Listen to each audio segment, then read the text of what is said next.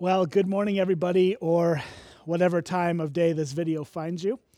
Uh, I am Tom Desmond. I'm one of the pastors here at Springbrook Church, and I'm really grateful that um, we are able to be together, uh, at least digitally, even if we can't be together personally. And so, right now, we're on uh, week number two of our coronavirus exile, where we cannot gather in large groups. So I've been putting together some videos uh, to to continue to walk through God's Word on Sunday mornings, and I hope uh, that you will uh, grow, continue to grow in Christ through this this unusual time. Um, so today we're just going to jump right on into this. Um, we're going to be in Isaiah 41 and just continuing our series here at Springbrook through the book of Isaiah. And, and I'm just so grateful, honestly, for where we are in this book and how it lands so timely for us right now as a church and as a culture. And I hope that it will encourage you as well. So, Isaiah 41 is um, a really timely passage because it's all about fear. It's all about how we engage and trust the Lord in our fears. And I think this is really timely because as a culture, as a nation, as really a world, we are just in this crazy season of, of fear.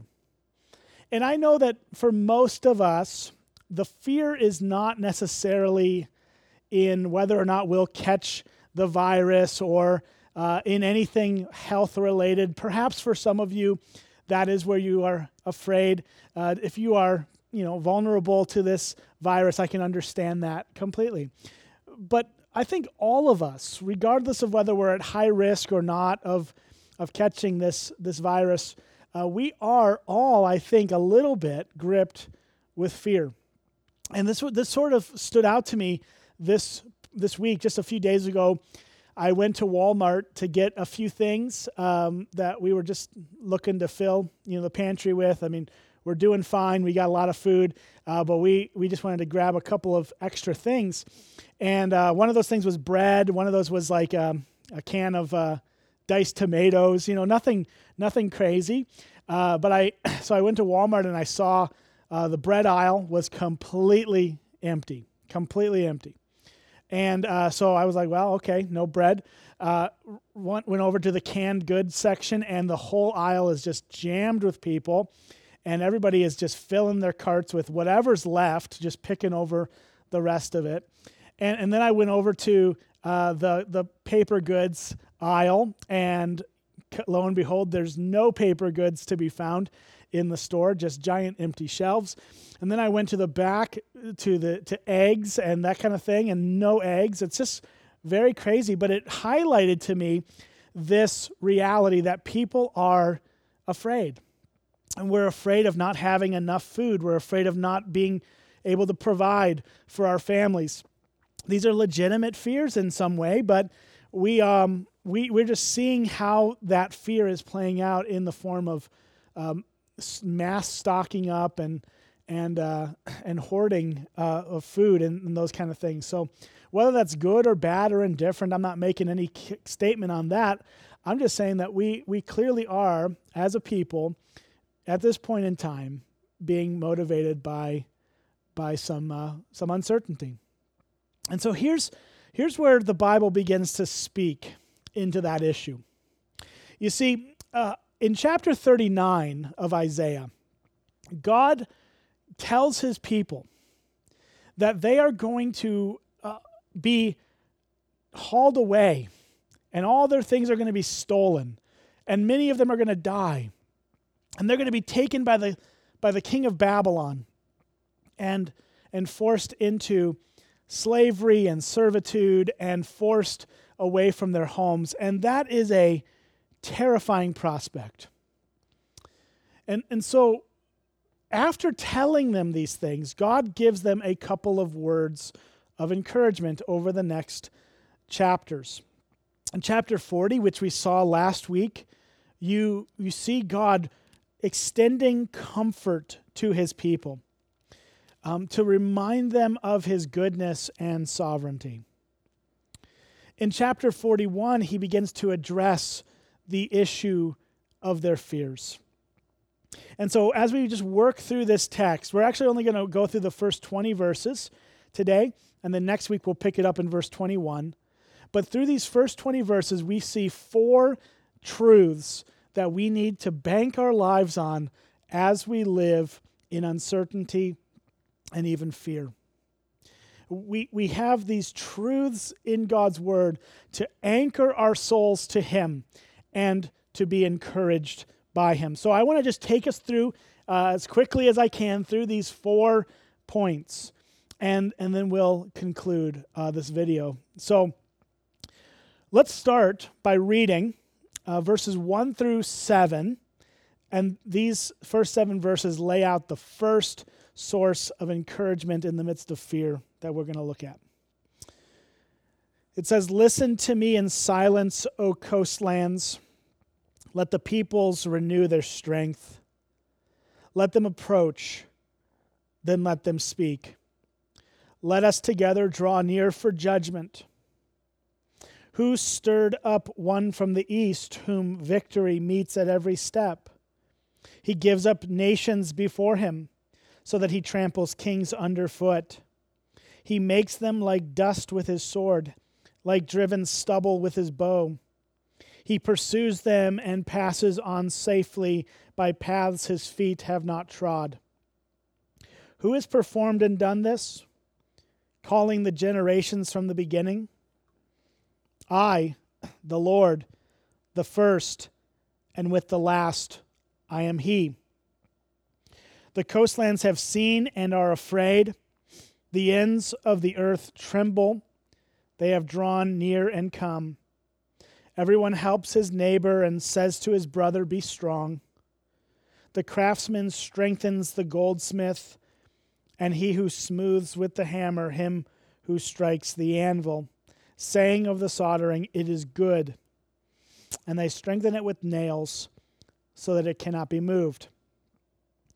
Now, in those first seven verses, here's the, here's the main point that God's trying to get across to his people. It's very important and foundational when we start to talk about our fears. And that is this that God is the sovereign God of human history. That's what he's saying in these first seven verses. He's, he's trying to let the people know that nothing is outside of his control, that nothing is outside of his ability to shape and direct it, that human history itself is not um, just going on its own without God's direction and work. He, he says here that we are well, he, he does this by asking a couple of questions. He does this by, in, in verses 2 through 4, he lays out some questions. And, and the questions are obviously answered in verse 4, which is this Who has performed and done this, calling the generations from the beginning? I, the Lord, the first, and with the last, I am He. He says, so basically, he's saying, Who's done all this stuff that, that that I've been talking about. Who brings kings down and raises kings up? Who is the one who's moving the, the dial of human history? He, he says, I am. I'm the one who does that.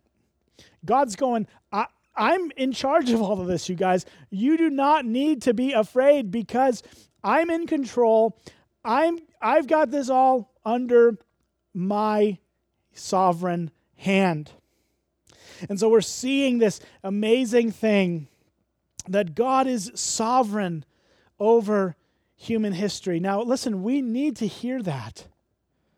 Uh, see, we, we can believe that theologically, but it's in moments like uncertainty and in moments of doubt and fear that we especially need to be grounded in the truth of God's sovereignty, that nothing happens that he is not aware of and that he cannot uh, control and bring about to his purpose.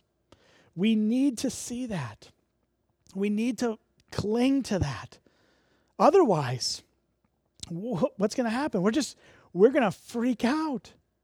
We're going to just absolutely go nuts and go, okay, if I'm in control, or if some other group of people are in control, then there's a lot of fear and doubt. But if God's in control, then we know we can rest assured that what He does and, and how He accomplishes those things will be done well and lovingly and ultimately for our good. And we're going to see that uh, in just a few minutes elsewhere in the Bible. But God is sovereign over human history.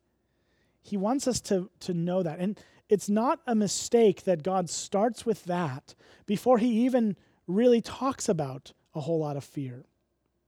But we start to get there. And, and so we've got three more things to talk through in this passage. So let's move on. And I'm, I'm going to kind of bounce us between Isaiah and a couple of places in the New Testament to sort of round this all out. But let's look at verse 8 and 9 as our second, and I think this is the second foundational principle that we need to rest in before we even get to the issue of fear. But let's look at this. It says, But you, Israel, my servant, Jacob, whom I have chosen, the offspring of Abraham, my friend, you whom I took from the ends of the earth and called from its farthest corners, saying to you, You are my servant. I have chosen you and not cast you off. The, the emphasis in this, um, in these two verses, is this word chosen. We can combat fear by understanding that God has chosen his people in Christ. He, this, is, this is obviously written before Christ, right?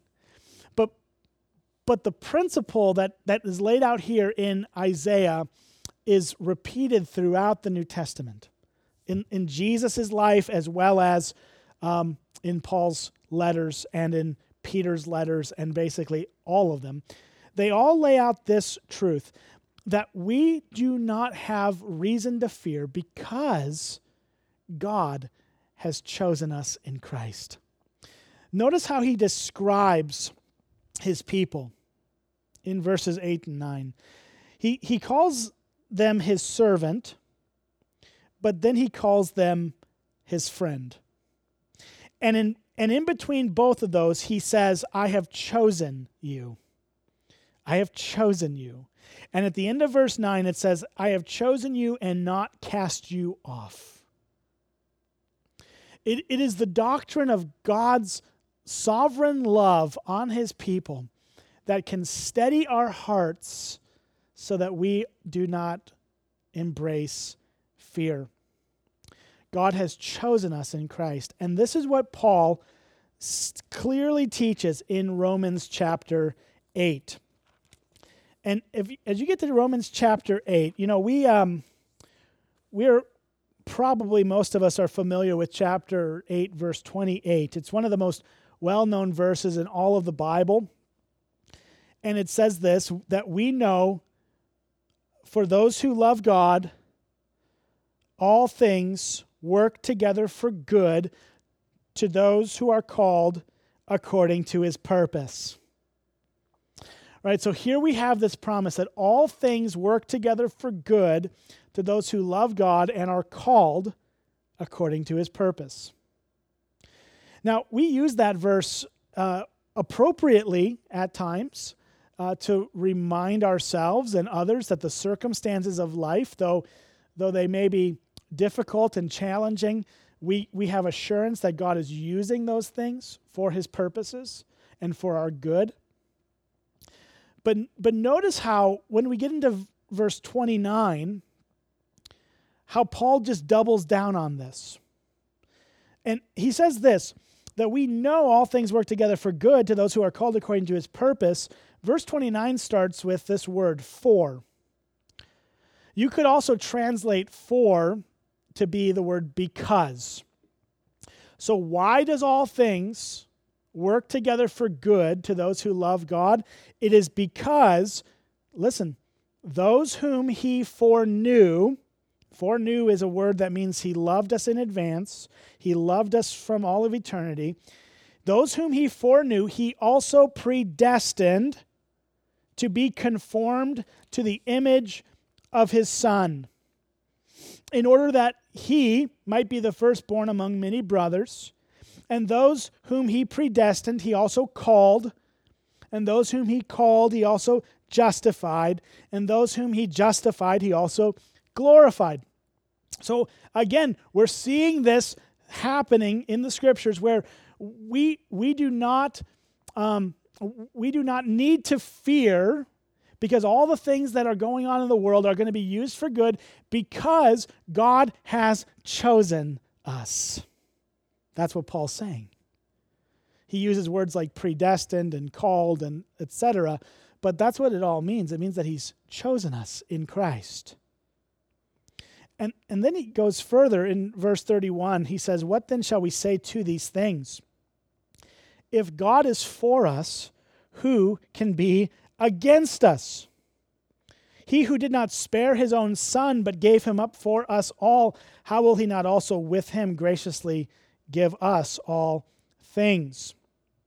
And, and then in verse 30, look down at verse um, 35. Uh, it says, Shall tribulation or distress or persecution or famine, or nakedness, or danger, or sword separate us from the love of Christ? Verse 37 No, in all of these things we are more than conquerors through him who loved us. For I am sure that neither death nor life, nor angels nor rulers, nor things present nor things to come, nor powers, nor height, nor depth, nor anything else in all creation will be able to separate us from the love of God in Christ Jesus our Lord. This is what Isaiah is conveying to his people. I have chosen you and I will not cast you off. God is saying to us here, you do not need to be afraid because I'm in control, I'm sovereignly ruling the universe, and I have specifically loved you and chosen you in my son Jesus. That's what God is saying to each of us today. So then, because of that, let's look at verse 10 of chapter 41 again. He says this Fear not for I am with you. Be not dismayed, for I am your God. I will strengthen you, I will help you, I will uphold you with my righteous right hand. Behold, all who are incensed against you shall be put to shame and confounded. Those who strive against you shall be as nothing and shall perish. You shall seek those who contend with you, but you shall not find them. Those who war against you shall be as nothing at all. For I, the Lord your God, hold your right hand. It is I who say to you, Fear not, I am the one who helps you. Fear not, you worm Jacob, you men of Israel. I am the one who helps you, declares the Lord. Your Redeemer is the Holy One of Israel.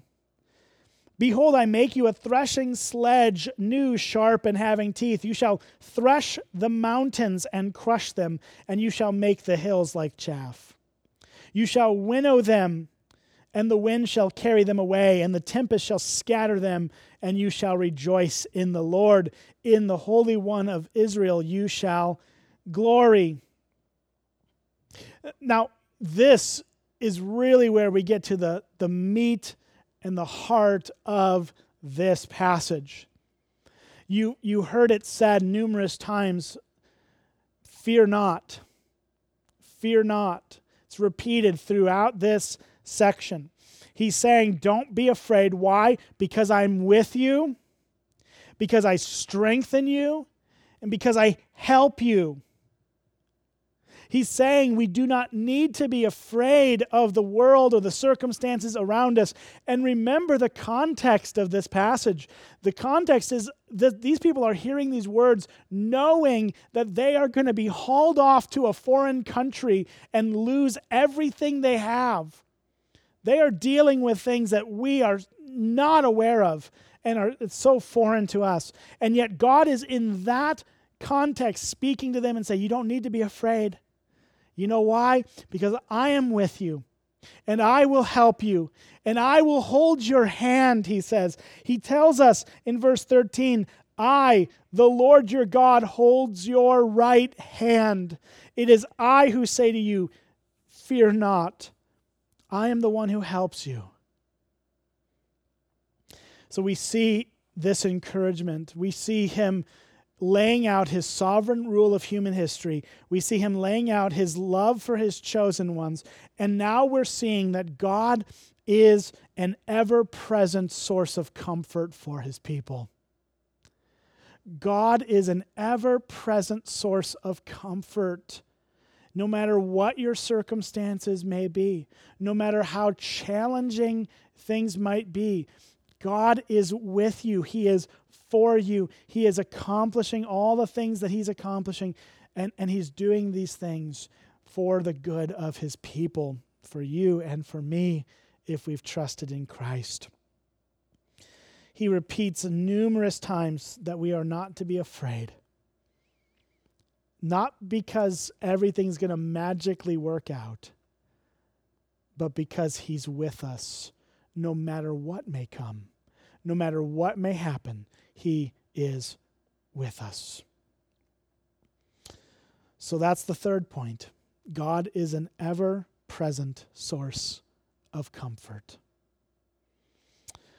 One more, one more, and then we will, um, then we'll go to the New Testament for just a, a few moments.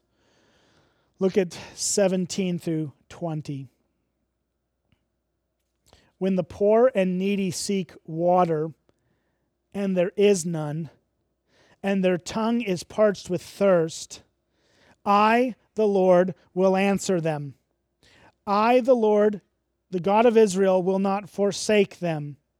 I will open rivers on the bare heights and fountains in the midst of the valleys.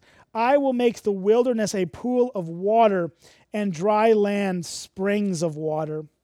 I will put in the wilderness the cedar, the acacia, the myrtle, the olive. I will set in the desert the cypress, the plane, and the pine together, that they may see and know, may consider and understand together that the hand of the Lord has done this. The Holy One of Israel has created it. Here's the point that God is making in this final section of this, this portion. It is that God is sovereign, He's chosen us, He's our ever present source of comfort, and He is our provider. That God is the one who will provide for us what we need.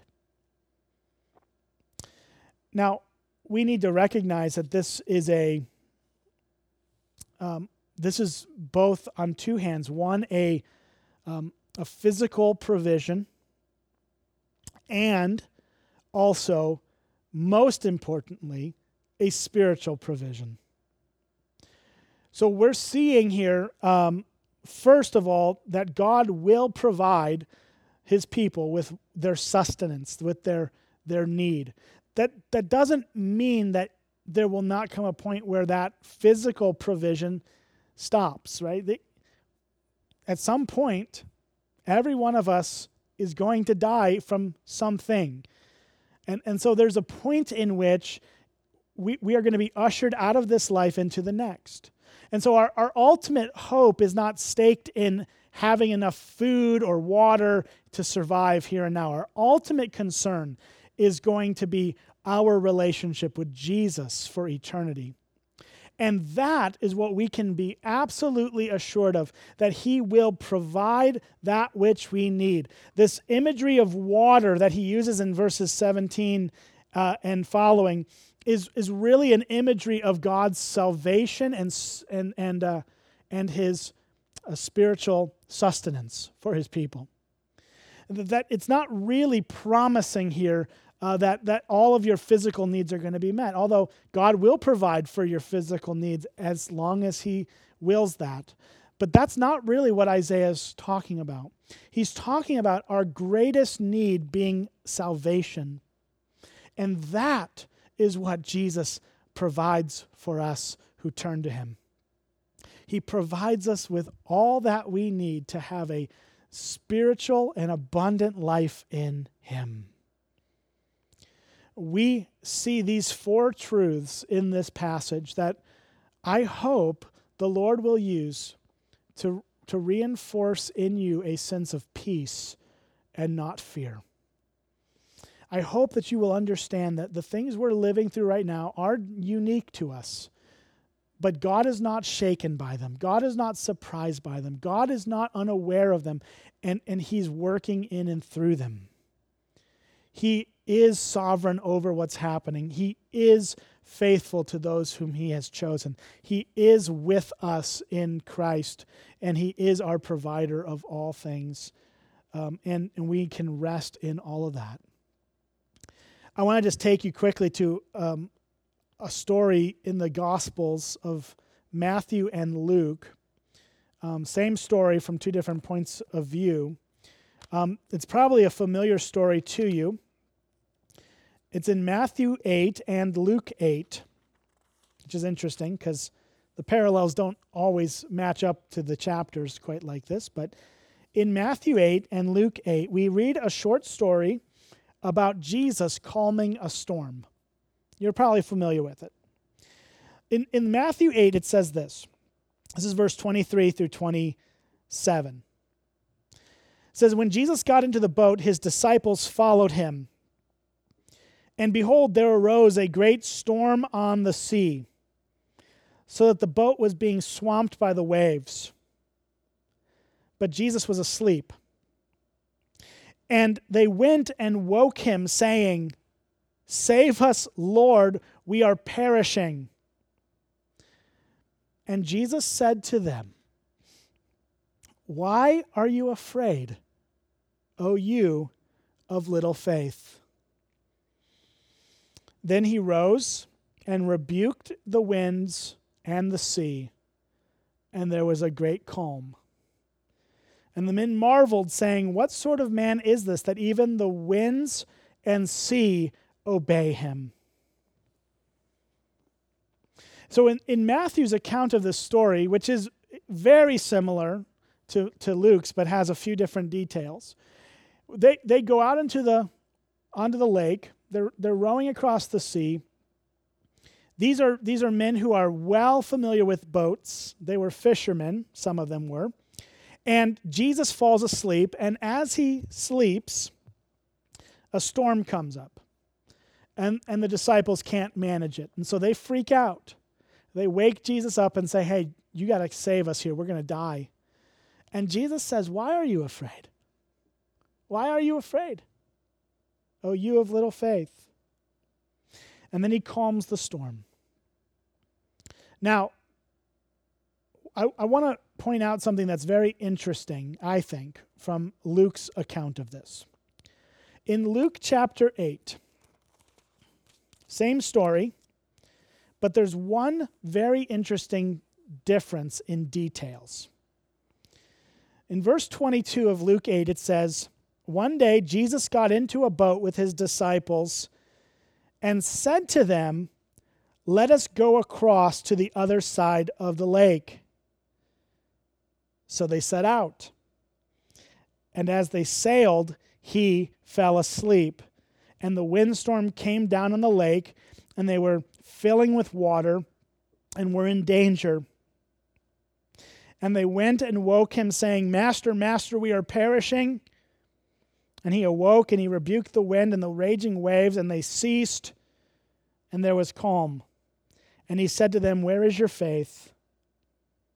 And they were afraid, and they marveled, saying to him, saying to one another, Who then is this that he commands even winds and water, and they obey him? So very similar stories, right? But um, the detail that's that's in Luke but not in Matthew is this. And I think we forget this. That Jesus is the one who told them to go out onto the lake. You, you, you, see where I'm going with this? Jesus is the one who told the disciples, let's go onto the lake. Now, we could read that and go, well, Jesus obviously just didn't know that the storm was going to come. Why would he put them in danger, right? But let's be honest. Jesus knew exactly what was going to happen. He sent his disciples into that storm. Why? Well, it was so that he could reinforce to them not only his power to, to stop the wind and the storm, but also his presence with them in the storm.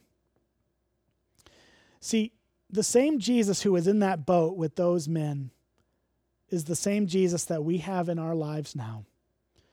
And yes, Jesus may send us into storms, but he is always with us in those storms.